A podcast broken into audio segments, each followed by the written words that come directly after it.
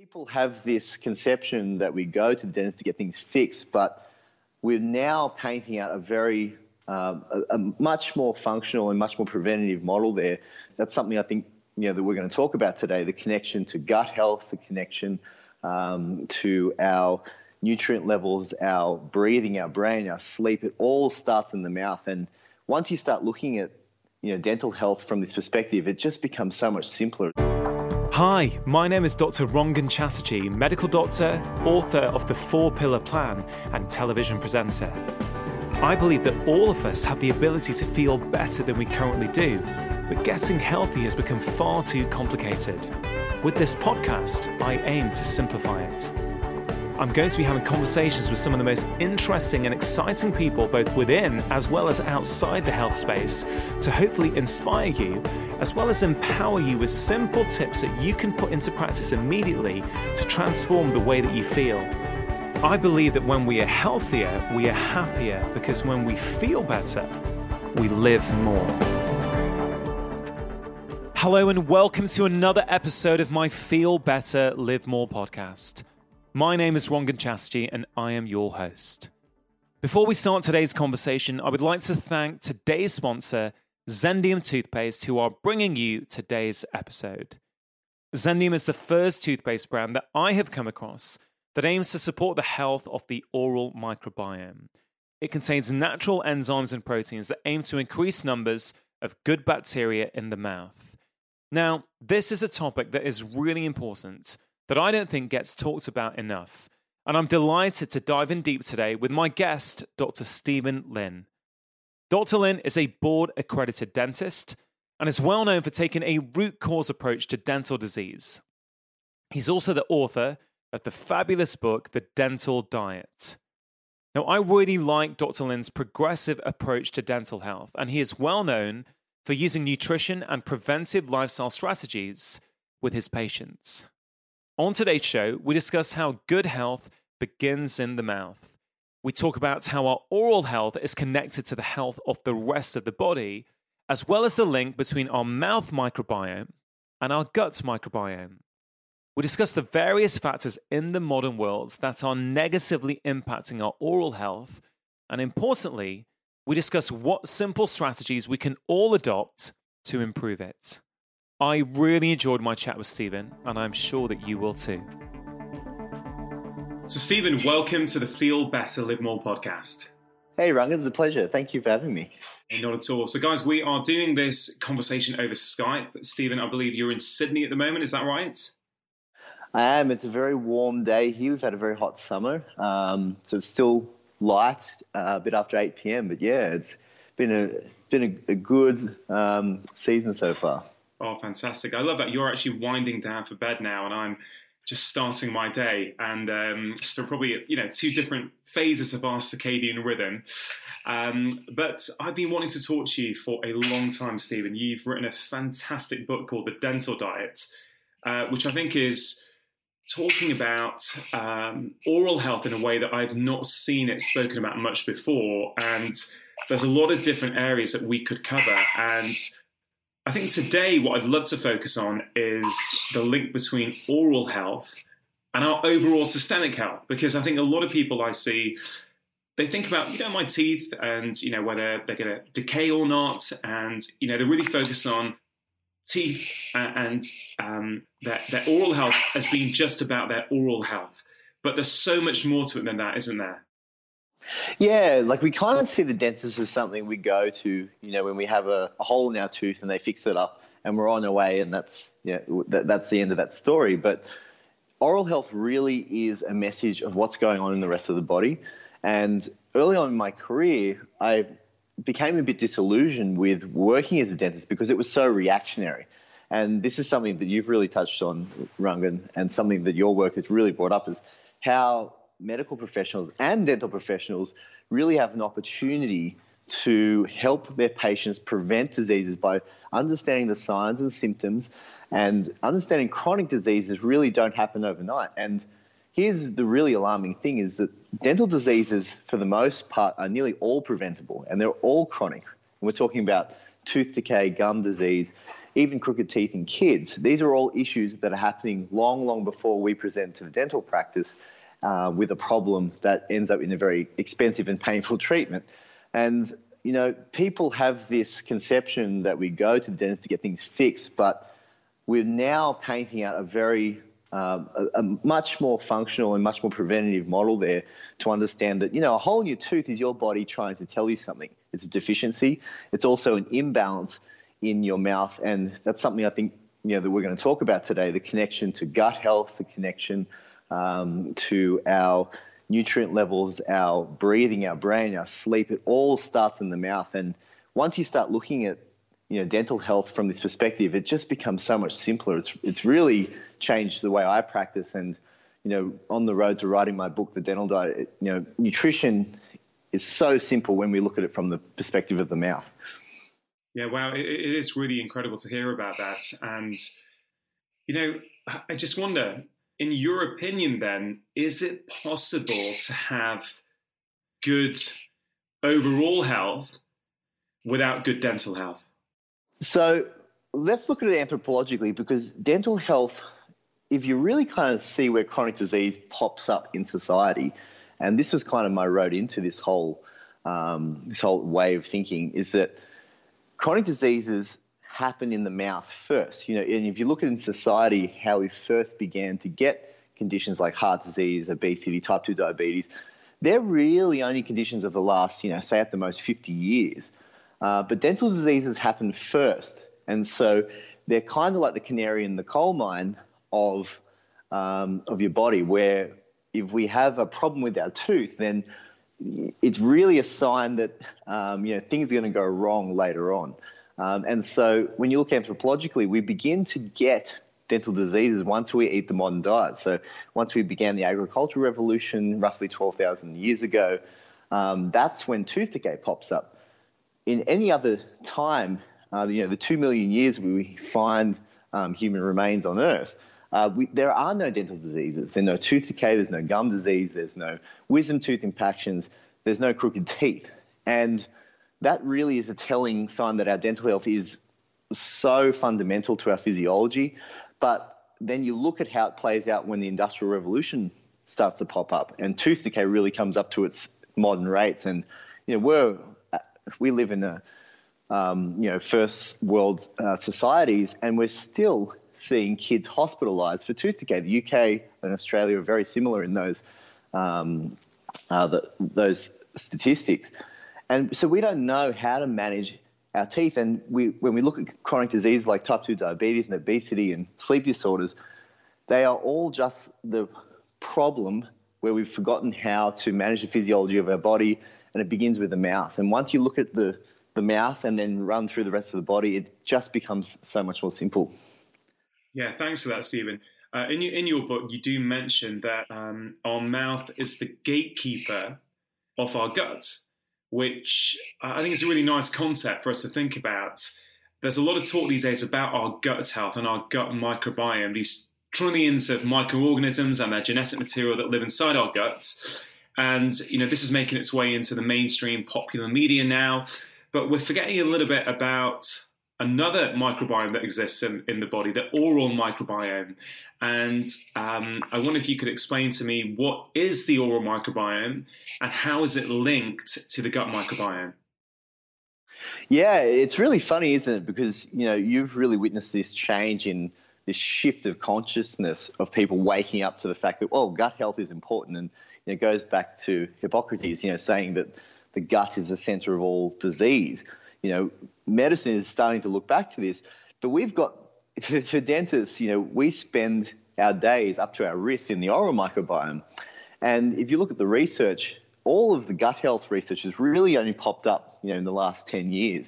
Now, typically where we kind of, you know, we brush our dental health to the side a little bit, the research into the oral microbiome has been much less, but it's been very um, revealing into what we've been doing in the mouth, potentially uh, maybe being a little bit short sighted. And that's the idea that we have probiotic. Um, a probiotic ecology in the oral microbiome that protect us against tooth decay, protect us against gum disease, and then they translate to the, our gut microbiome. And so what happens is that when a child uh, develops in utero, you know, their digestive system, we now know there is a fetal microbiome, but we're not so sure on what that is.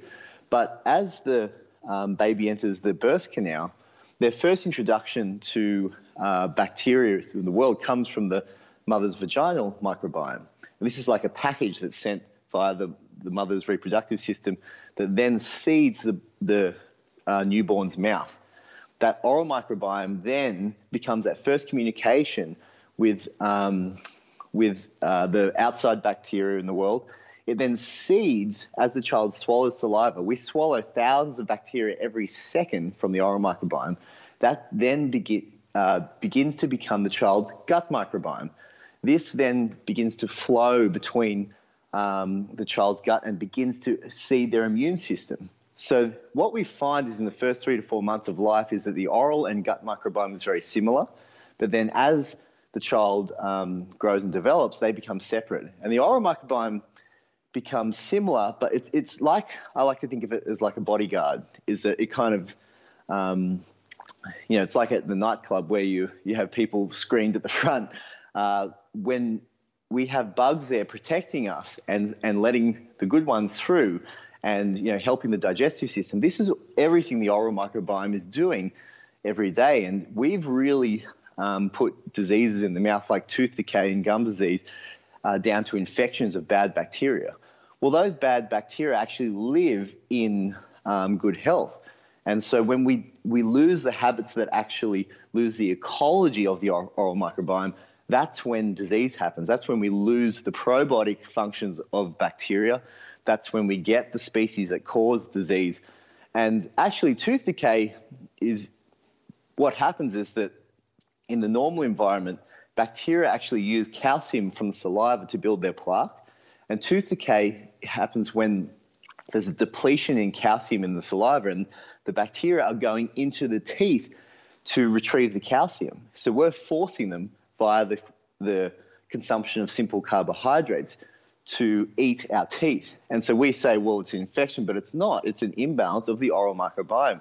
And this science is all panning out, you know, probably quicker than we can really clinically build applications to. But what it all speaks to is that nutrition and daily lifestyle and not killing bacteria like we've been trying to for the last 50 years, or maybe you know a bit longer than that, really is the long term strategy of health. Yeah, it's so incredible to think about this, and it really it really mirrors what we're talking about in the guts. We we for so many years we've we've you know whether it's the overuse of antibiotics or the diets that we're consuming, we're really changing the balance of those gut bugs. And you know, I, I, I like to think more about instead of good bugs versus bad bugs, it's more about there is a whole range of different bugs that live inside our gut and if we adopt certain practices, we can help keep those those bugs in balance. And if we adopt, you know, the unhelpful practices, then actually those that balance changes, and those, you know, the so-called bad bugs, which are actually already there, but you know, they're sort of kept in check when the balance is good. That's when things start to go wrong, and it's it, it sounds like you're saying that that is literally mirrored in our mouth with the oral microbiome I know one one of the things I really um, really struck to, struck out to me when I read your book is that we we've got this narrative, don't we, that sugar is bad for our teeth, and I think many of us think that you know we we we eat sugar and that sugar sort of directly goes onto our teeth and damages it. Now that is, I'm guessing, overly simplistic. And in in your book, you say that simple carbs such as flour or refined sugar don't cause as much damage to our teeth as we think. And what did you mean by that? Well, see, yeah, it comes back to this idea of ecology. And we've actually got. When you say ecology, what, what, exactly what do you mean by that? That's right, yeah. So if we think of um, so the oral microbiome, the bugs that live in your um, in your mouth, they it's like a, a, rainforest, and so a rainforest has a normal balance. They have a normal um, uh, plant and animal population. And when everything is in balance there and you have the, the right species there, um, you know, there's enough food for uh, the plant eaters, for the, uh, for the carnivores, and, and the whole system revolves around. Now, when the same thing happens in our mouth, when we have those bugs that defend and they keep those um, keep those potentially harmful bugs in uh, in line, then when we have simple carbohydrates, what happens is there's a defense mechanism. So what will happen is that our oral microbiome is very, very smart. It will actually release acid uh, when we eat simple carbohydrates. And the idea of that is that it will release calcium from our teeth so that the, or, the oral environment does not become calcium uh, deficient. But what happens if you keep eating simple carbohydrates, then there's no calcium in that um, salivary, and there's obviously only a limited amount of calcium in the teeth. And what eventually happens is that those bugs have to go into the teeth. So the simple carbohydrates do cause uh, tooth decay, but it's not a matter of it, it's sticking to teeth and and um, you know eating away at the surface. It's a loss of balance of those probiotic species in the oral microbiome. Wow! So it's really it's incredible for me because I, you know, I, I sort of am not an expert in the oral microbiome. I talk a lot about the gut microbiome, but the principles are are really identical, aren't they? Which, which in many ways would make sense. You know that the body is interconnected, and the more we learn about different body parts, the more we realize actually it's the same factors or similar factors that are good for your teeth and your oral microbiome are going to actually be good for your gut microbiome and your overall health. Um, which, you know, although it, it, sounds surprising, on many levels, it sort of makes sense, doesn't it? Why would it be any different? So I'd love to understand what are some of the factors now in the modern world that are causing and wreaking so much havoc on the oral microbiome and therefore on our, you know, on our on our tooth health, but also our overall health. Sure. And so when we think about our teeth, we kind of think of, oh, you know, you need good oral hygiene, good brushing and flossing. But really, the best defense and the best way you can, you know, invest in good dental health is via good nutrition. And there are harmful factors that we eat in the modern diet, and these are the simple carbohydrates. They do um, feed the decay and uh, causing bacteria, which eventually will overrun um, your oral microbiome and cause decay. So simple carbohydrates, sugar, um, simple flours behaves very similarly in the oral microbiome. It's metabolized very similarly. Um, can, can I just ask that, Steven, on, on, on, that? Um, when people, because many people do consume these um, sweet treats, these simple carbs, can you mitigate some of that damage by rinsing your mouth, let's say, straight afterwards, or by brushing your teeth? I mean, what what's going on there, or, or, or is some of the damage already done? You can definitely mitigate via, um, you know, via uh, you know a water rinse. But the best way to mitigate is by the nutritive factors that protect against tooth decay, and these are the fat soluble vitamins that run the the um, immune system inside the teeth. Now, teeth have an immune system which runs in the osteoimmune system, just that runs it, all of the, the skeletal system, the bone density. And so your teeth then can protect you against decay if you have enough of these nutrients. These are vitamins A, D, and K2. So the mitigating factors are really important because we've lost these from our diet. When you don't have the defensive factors and you feed yourself with the um, disease causing factors, eventually disease wins. So the, that's the big message for teeth is that if you eat the nutrients that fuel your osteoimmune system, fuel protection against tooth decay, that's your long-term um, you know, way to have good oral health. I love that. So it's not just about um, removing the bad stuff in, in some ways. It's also about increasing the good stuff. So actually, you're more robust. You've got more of those factors that, you know, when you, it means that you're much more robust when you inevitably get exposed to some of those bad foods. Because I think the reality is for many of us, with the best will in the world, um, you know, sugar is so endemic now in the modern world. It's everywhere. If you are eating out, if you're traveling, you know, you're constantly being exposed to that temptation. Much of the food we buy now, particularly if it's highly processed foods, will have sugar in it. So I guess what you're saying is that sure, try and avoid those things uh, as much as possible. Try and minimize those those foods, but you can go a long way to mitigating the damage of consuming them if you ensure you're getting enough of these fat soluble vitamins. So I, I, assume you're talking about vitamin A, vitamin D, and K2 uh, as, as, critical nutrients, which, as they are for your gut and for the immune system that lives inside your gut, it would obviously be the same in your teeth. Absolutely. And so, both for the oral microbiome, so the protective factors that uh, help those bacteria defend against uh, potentially harmful uh, bacteria. But then the inside, the, the, the alive cells in the dentine of the teeth, these are cells that come from your bone marrow. It feeds on vitamin D, it feeds on vitamin A and K2. Without those nutrients, which, you know, if you nearly look at our modern diet, and we've stripped them all out, um, you know, low fat diets take these nutrients away by definition. Fat soluble means fat, and when you eat a low fat diet, you take these nutrients out, and you know we are we're d- taking away our defense systems here. And if you look at um, studies, uh, there was a study by a guy, um, a dentist that went around the world in the 30s. He looked at 14 um, traditional diets and all the people there, they didn't have any tooth decay at all. They didn't have any tooth decay. They didn't have any um, gum disease or impacted wisdom teeth or crooked teeth. What he found was that in every single society around the world, they ate diets 10 to 20 times richer in fat soluble vitamins. And that's what we've taken out of the diet. We know that. We've been told to stop eating fat. And it's actually pushed us into an epidemic of dental disease and subsequently systemic chronic disease as well. So let's dive into some of these foods that we could be talking about then. So we're looking about, we're, we're talking about eating foods that are rich in these fat soluble vitamins that are going to help support the immune system in our mouth. So, what foods are you talking about?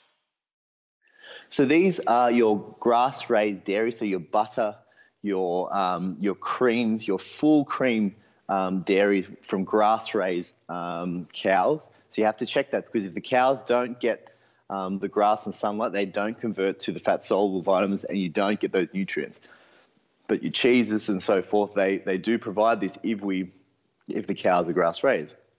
Egg yolks, organ meats, that's one thing that people have taken out of their diets. Um, you know, and if you look at nearly every traditional culture, they nearly all have dishes with organ meats. And that's because these are the richest in fat soluble vitamins.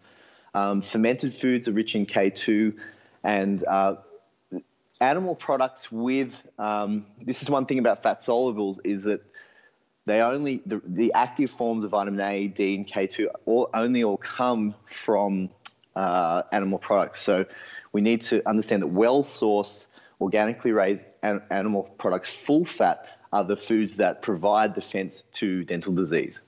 Wow. Okay, so there's obviously a growing movement um, to eating more plant-based foods. Lots of people now are choosing to go vegan for health reasons, for environmental reasons.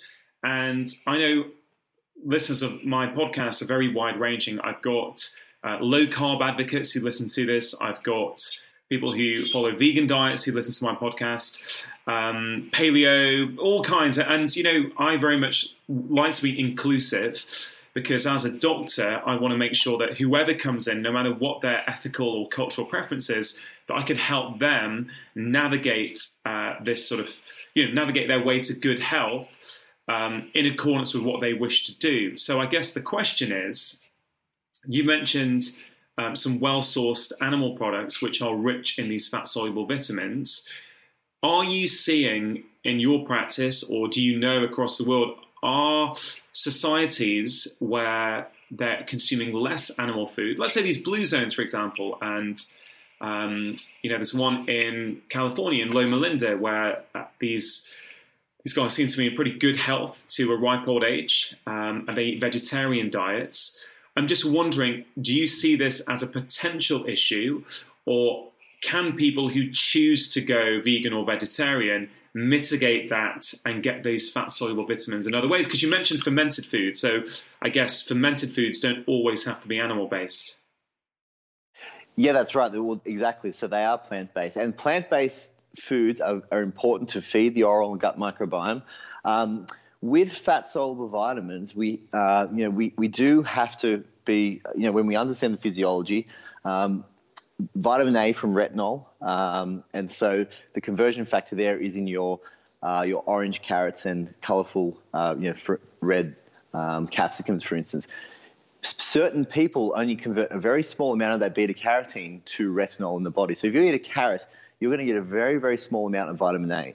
And so if you eat um, a slice of liver from a, um, a, a grass-raised um, cow or um, you know well-sourced animal um, product, then you're going to get the retinol, and that's the active form that then converts into the body.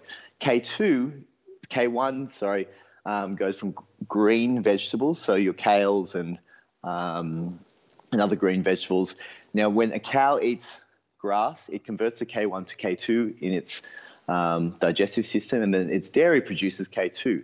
K2 also comes in MK. Sorry, there's two forms of K2: MK4, which is animal source, and MK7, which is the bacterial source, which comes from um, your sauerkrauts, your Japanese natto, which is a fermented soy.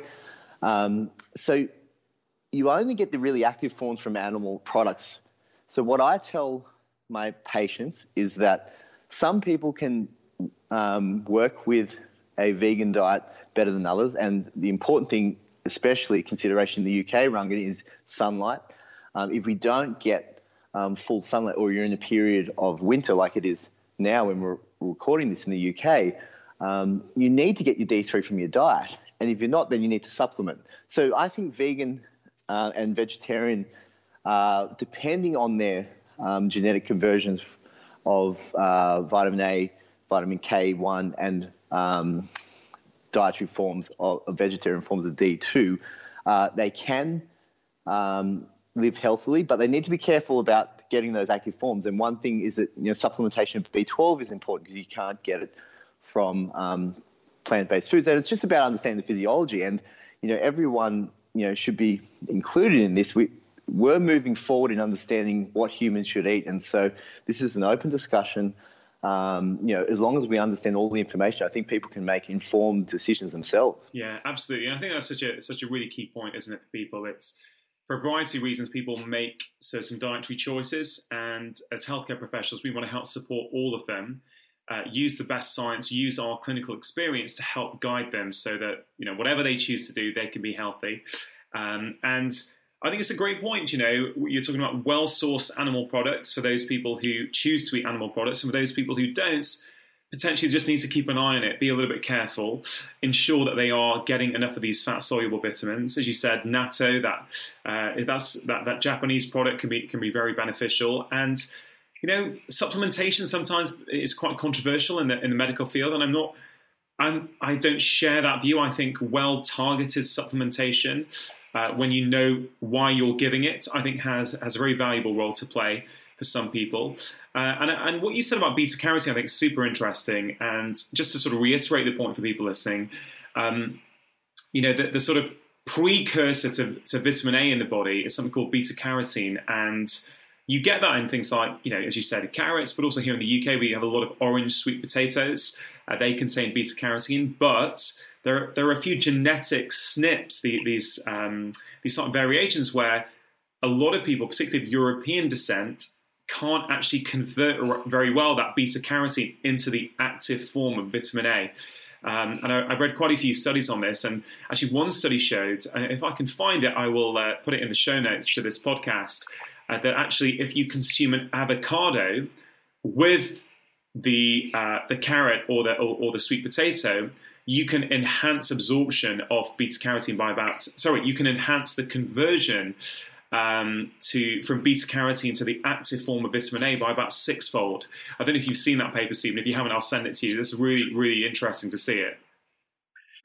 Yeah, it, it, and it speaks to something that's very important. Um, something about fat soluble vitamins too is that digestively they need to be converted into um, into the lipoproteins that carry them around. Because remembering that our blood and our body is you know seventy percent water based, so fat soluble uh, nutrients have to be converted in the digestive system into little fat um, uh, packages, which we call uh, blood cholesterols or lipoproteins, and that's what is carried. Uh, that's what carries our fat soluble vitamins around. So when you when you eat a fat soluble vitamin, you, it needs to be carried with fat. It's a, it's a great point, Rangan, and, and it's not very well known that you, to absorb these nutrients, you need to eat fat with them. Yeah, absolutely. Um, obviously, the diet, as you say, is a key. You know, a key problem here. You're talking about the simple carbohydrates, the the refined sugars, the flour-based products that many of us these days are consuming day in day out. Um, that is clearly something we all need to keep an eye on. Try and minimise those, and you know, improve and increase the intake of these other foods that can be so helpful for our uh, for our body's immune system. Um, is this a particular problem in children? Would you say, in the sense that their their teeth, their immune systems are developing, and it's often our children who are eating so much sugar and so many refined carbs these days? Is that an area we really need to be focusing on, potentially more than with adults, or, or does it affect all of us? Look, I think it affects all of us, but children particularly because they're going through such a big um, developmental leap. You know, during those, you know, right from birth, there's so much going on, and this is something that I've really begun to appreciate only in the last five years of my practice is how much craniofacial growth, um, you know, how much it changes up until 12, a, a child, um, you know, when the adult teeth start, you know, really start to um, to form the dentition, you know, these are systems hungry for nutrients, and if we feed them nutrient deficient, um, you know, breakfast and you know, sugar-filled cereals with white flour and vegetable oils and all these inflammatory um, products, you know, that's a body that is just deal. It's screaming for nutrients, and you know, there's one. I think you know we've talked so much about the harmful nature of sugar you know, that's one thing, but let's really talk about how we nourish our kids. And teeth really show us that. You know, you look at a, um, a full mouth x ray of a child, of a six year old, for instance, and you'll see all of those adult teeth, they look like a shark in in the image. And you'll see all those adult teeth lining up for space to come into the adult dentition. And that child has to grow in that next, you know, three to four to five years for those uh, teeth to come in. And I'm seeing so many problems now because we're not getting the right um, fuel for this to happen. Yeah, wow. As well as diet, what are these other components in the modern diet, the way we're living now, that are affecting our oral health? And the two things that come to mind immediately are does a lack of sleep affect our oral, microbiome? And does, a, does too much uh, stress affect our oral microbiome? Short answers are yes and yes. um, but these two are very, very important points for dental health. And one point that I get through in, in the um, dental diet is the most important nutrient that we can eat, the one that you can only last minutes without, is oxygen. And the mouth and teeth show us, you know, whether we're distributing enough oxygen to the body. And one big factor in this is that mouth breathing one, it harms the oral microbiome because it dries the salivary and decreases the, the immune um, defense of the, the mouth. But two, it also stunts and doesn't deliver oxygen efficiently like nasal breathing does.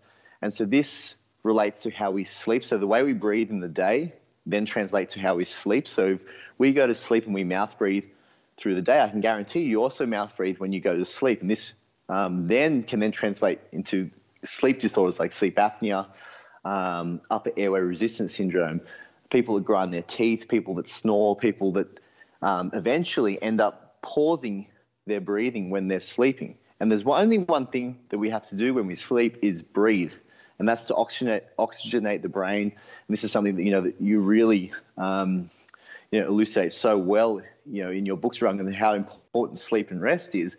Um, but if we don't breathe correctly, you know, your body is fighting for oxygen, and we can see the effects in, in the in the teeth and mouth of a child to an adult, and the conditions flow on from not getting that proper rest. Yeah, well, it really is incredible how interconnected all these factors are. Um, and, you know, I remember reading a little while ago that if we get insufficient sleep, then the amount of natural killer cells in our body's immune system go down by up to 70%, which is really incredible because natural killer cells are part of our body's innate immune system. We're born with that. It's how we fight off infections and viruses.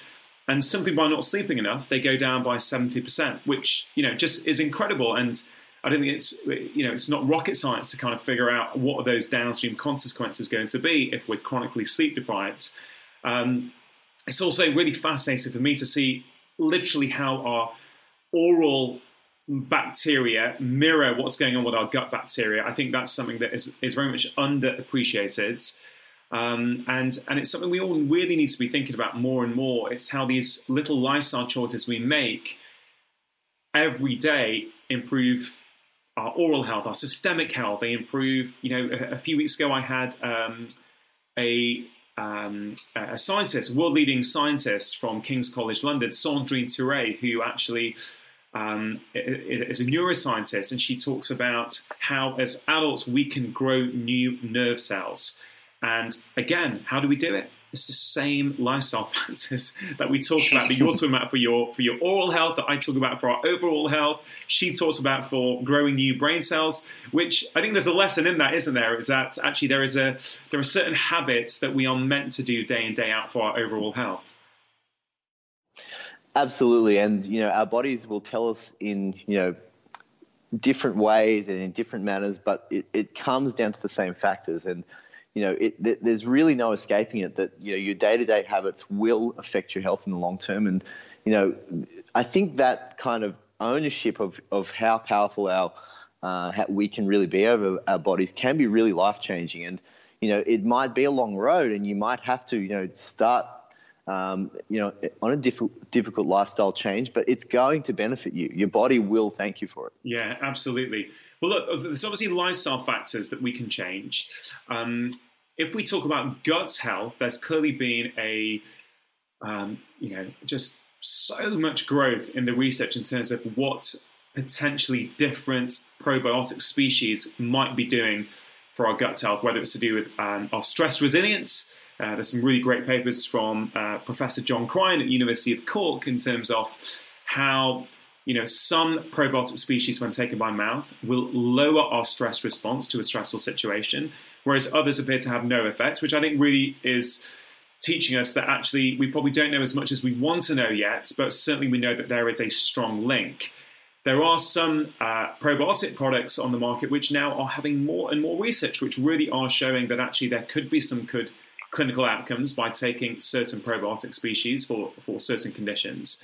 And that really excites me I, until recently, wasn't aware about oral products that were also looking at the same thing. And over the last few months, I've been, become aware of a brand called Zendium, who, who are sponsoring today's episode. And what's incredible about Zendium for me, is that they appear to be one of the only companies that I've come across who are actively trying to, you know, make a product, a toothpaste, that actually improves the health of our oral microbiome. And that really excites me because I kind of feel that you know, once one company starts, you're going to get a whole range of other companies also starting to compete and actually, you know, and I wonder whether you see maybe in five or 10 years' time, or maybe less, we're going to have lots of sort of almost probiotic type toothpastes. Absolutely. We, we, and they are starting to come on, on the market. Um, you know, if we think about how we treat our, and the goals we have of oral hygiene every day, it has been purely antibacterial.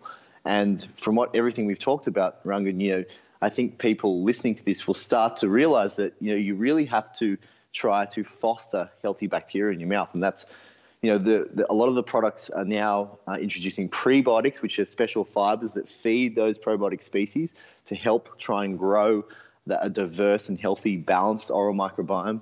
Um, there are probiotic um, toothpaste out there, uh, which which um, in terms of the technology, I think we're still a little bit off this, but you know, in terms of delivering live cultures for a toothpaste, but they are coming. I think they'll within the next few years, we're definitely going to see an explosion, and I would definitely.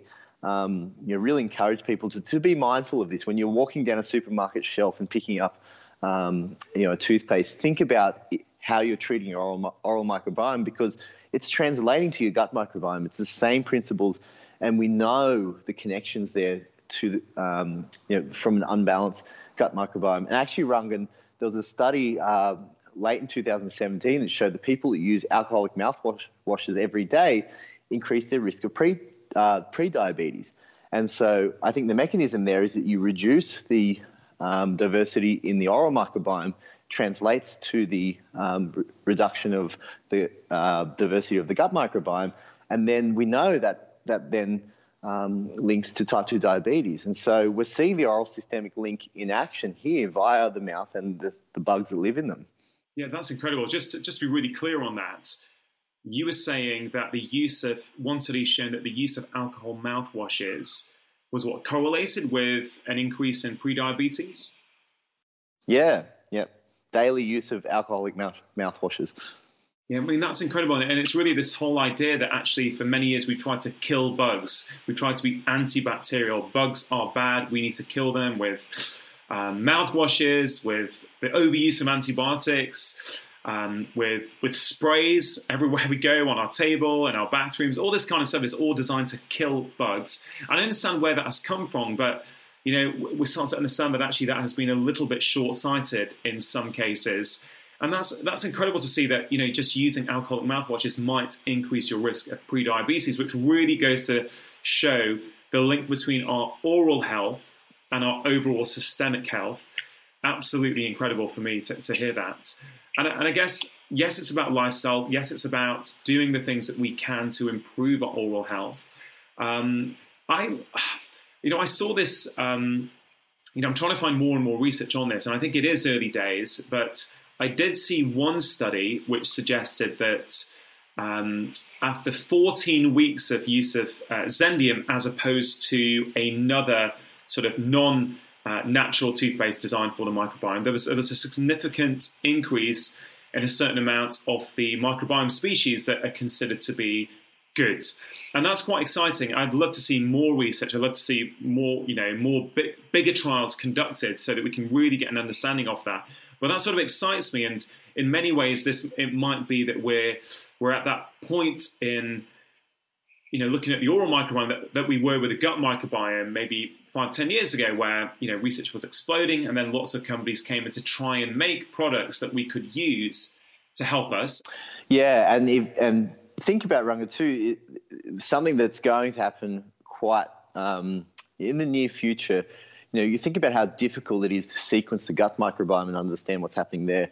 Well, saliva is accessible, um, you know, every day, and we, we are starting to sequence, uh, obviously taking genetic information from saliva, but a full sequencing of the oral microbiome may, in the not too distant future, and I think it will, um, give us a full picture of what's happening in our gut microbiome and uh, other risks of chronic diseases elsewhere. So I think that's you know, really the future where we see the mouth as a connected part of the body and we you know make sure that we treat it all together and not in isolation. Yeah, that's incredible to think that we could we could sample our oral microbiome and get a window into the rest of the body. But I guess you probably would say as a as a, as a dentist who really does take this rounded approach, this root cause approach to dentistry, which you know, which is great because I, I've not come across that many dentists who really are like you, trying to dive you know, really deep down into these root causes. You know, I hope, Steven, that the work you're doing with uh, your research, with the book, the dental diet, is going to hopefully inspire more dentists to start looking at the mouth um, through a new lens. Is this something you're seeing since your book has been out? Are you finding that there's a lot of uh, conventional dentists who are interested in what you have to say? Yeah, look, um, you know, the, the functional dentistry uh, area, which I, was what I call it, uh, growing. It's small, um, but we, as a community, you know, we are really, and it's really encouraging to see my book all around the world in dental offices and um, dental practitioners with the same minds, knowing that they see this in their patients and that patients want answers. They don't just want those same old treatments. And you know, your work, Rangan, has really pushed this forward because this is a collective conversation happening, and we're not just isolated to fixing teeth. Um, and what you're doing, you know, helping people reverse type 2 diabetes, you know, the same thing happens uh, with periodontal disease and these kind of things as well. They're chronic problems in them, in the, in the mouth and body. And I think we're waking up to this. I think we're having a collective growth in consciousness and that people really are seeing that their lifestyle and, um, you know, how we treat ourselves and that our body's trying to tell us things when we get a hole in our tooth or, um, you know, if our gums are bleeding, you know, that's probably one of the best signs, uh, well, the easiest ways to pick up gut inflammation is via gingivitis. You know, it's the same system.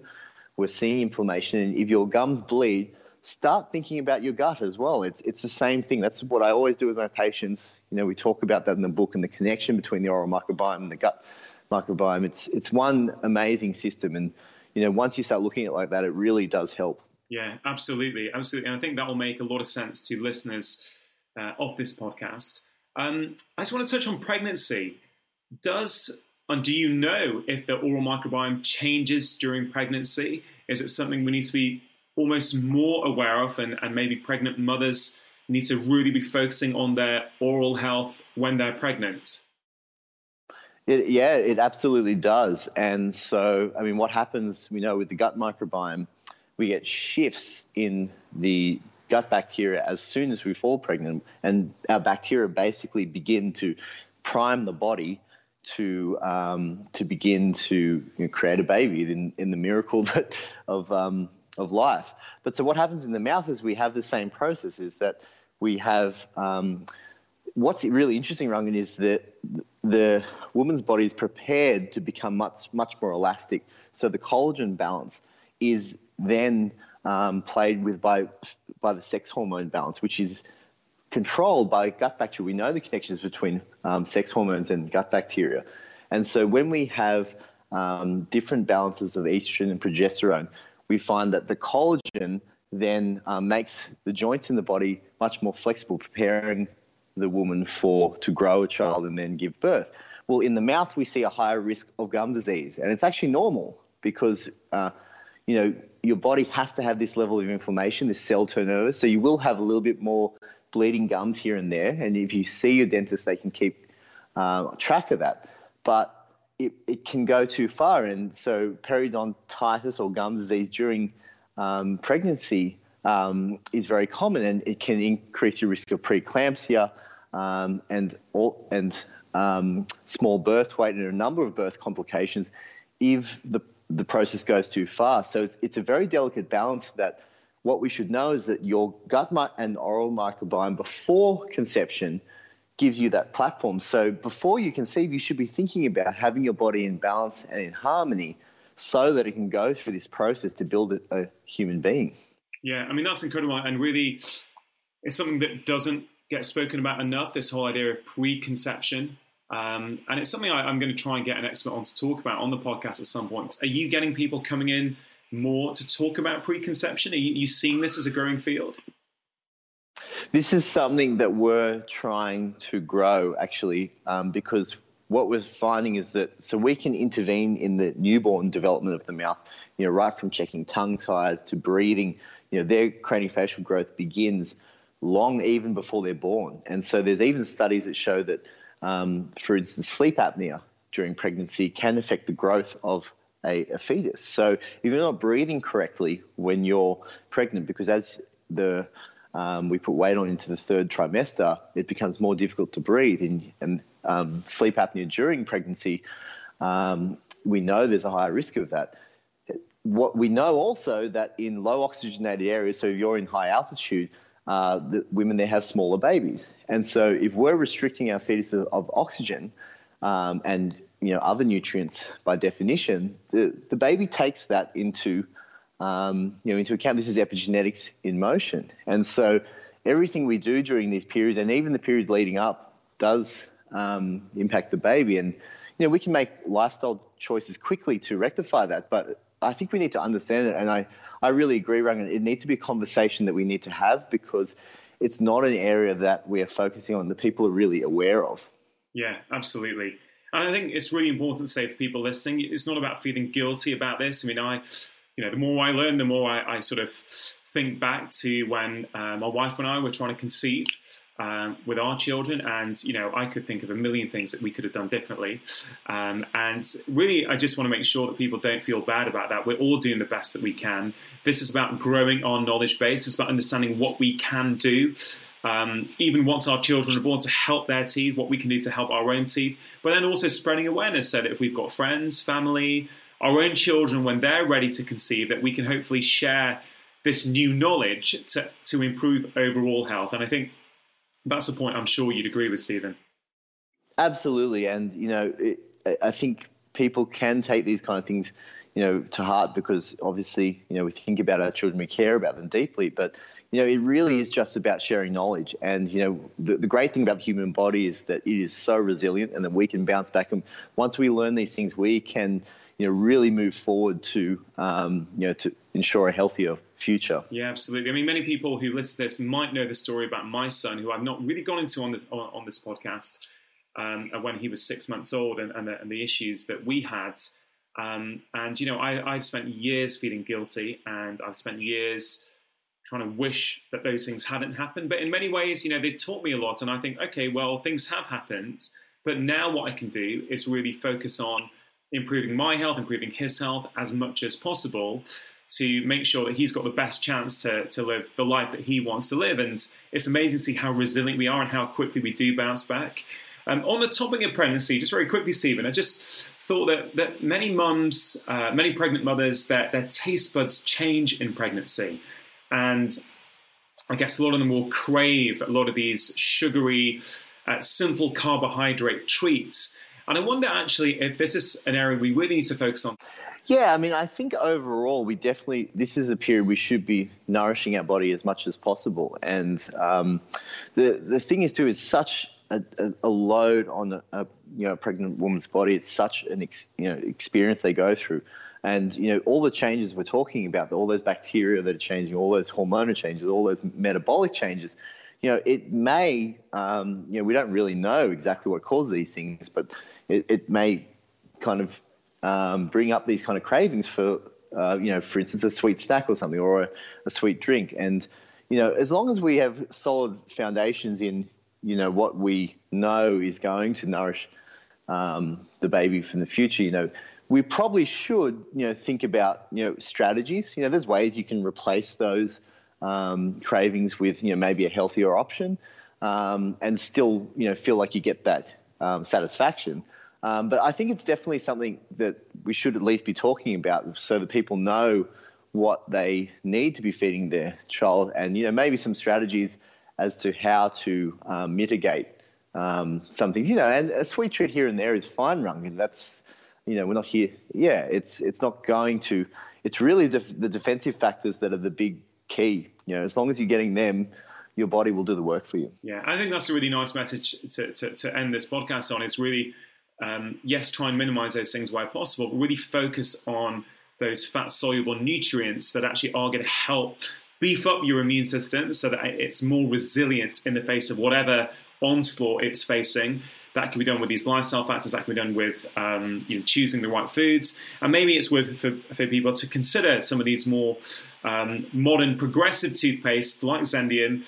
Um, Zendium, the one I know a little bit about, has got these natural enzymes and proteins which are found in the mouth. It's also got a lack of foaming agents, uh, parabens, triclosan, things like that. Some of those nasties which we're now seeing may have a damaging effect on our on our overall health and our microbiome health. So there's many things that people can do from this. Steven, I would highly recommend people get your book, The Dental Diet. I think it's fantastic. Um, where can people find you? Are you online? Is it is if people want to connect with you and ask you questions, where can they find you?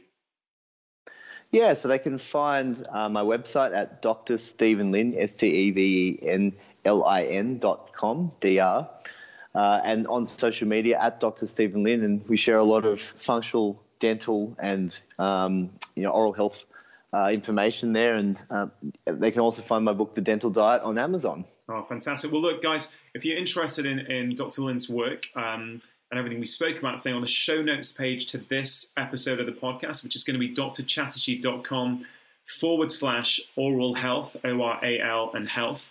Um, you can see everything me and um, Dr. Lin's spoken about. I'm going to link to articles that Steven's written, some blog posts that he's written, and his website and his book and all his social media handles. I hope you guys enjoyed the conversation, Steven. and really enjoyed chatting to you.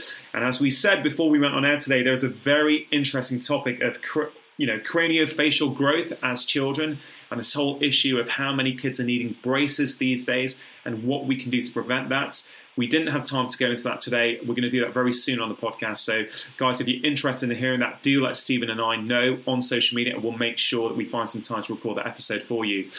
Steven, enjoy your Australian summer. I'll get back to the British winter, and I will talk to you again soon. Thanks, Rangan. Thank you very much for all your work, and I really appreciate everything you do, mate. Thanks, buddy. That concludes today's episode of the Feel Better, Live More podcast.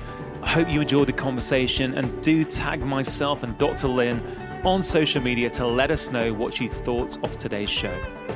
I think that our oral health really does not get discussed enough in the context of our overall health. Many of us think that our teeth and our mouths are separate from the rest of our bodies, but the reality is very different. There is a strong link between our oral health and our systemic health. Conditions such as gingivitis and other periodontal diseases are strongly associated with a variety of systemic conditions such as type 2 diabetes. If you want to find out more about this link, do visit the show notes page for this episode at drchatterjee.com forward slash oral health. On that page, I've detailed everything that Steven and I have discussed today, but also put up a few papers that you may find interesting. One in particular is by Phil Marsh from the Departments of Oral Biology at the University of Leeds, discussing the importance of the oral microbiome in our overall health. So, do check it out if you are interested in learning more. A big thank you to Zendium, who are the sponsors of today's show. The relationship between our oral microbiome and our systemic health is an exciting new area of research, and Zendium appears to be one of the very first companies that I've come across to study this link. You can find out more about them at zendium.co.uk. If you do enjoy my weekly podcasts, please do consider leaving a review, which really does help to support the show. You can also help me spread the word by taking a screenshot right now and sharing with your friends and family on your social media channels, or you can simply tell your friends about the show. Your support is very much appreciated. That's it for today. I hope you have a fabulous week. Make sure you hit press subscribe, and I'll be back next week with my latest conversation. Remember, you are the architects of your own health. Making lifestyle changes always worth it, because when you feel better, you live more. I'll see you next time.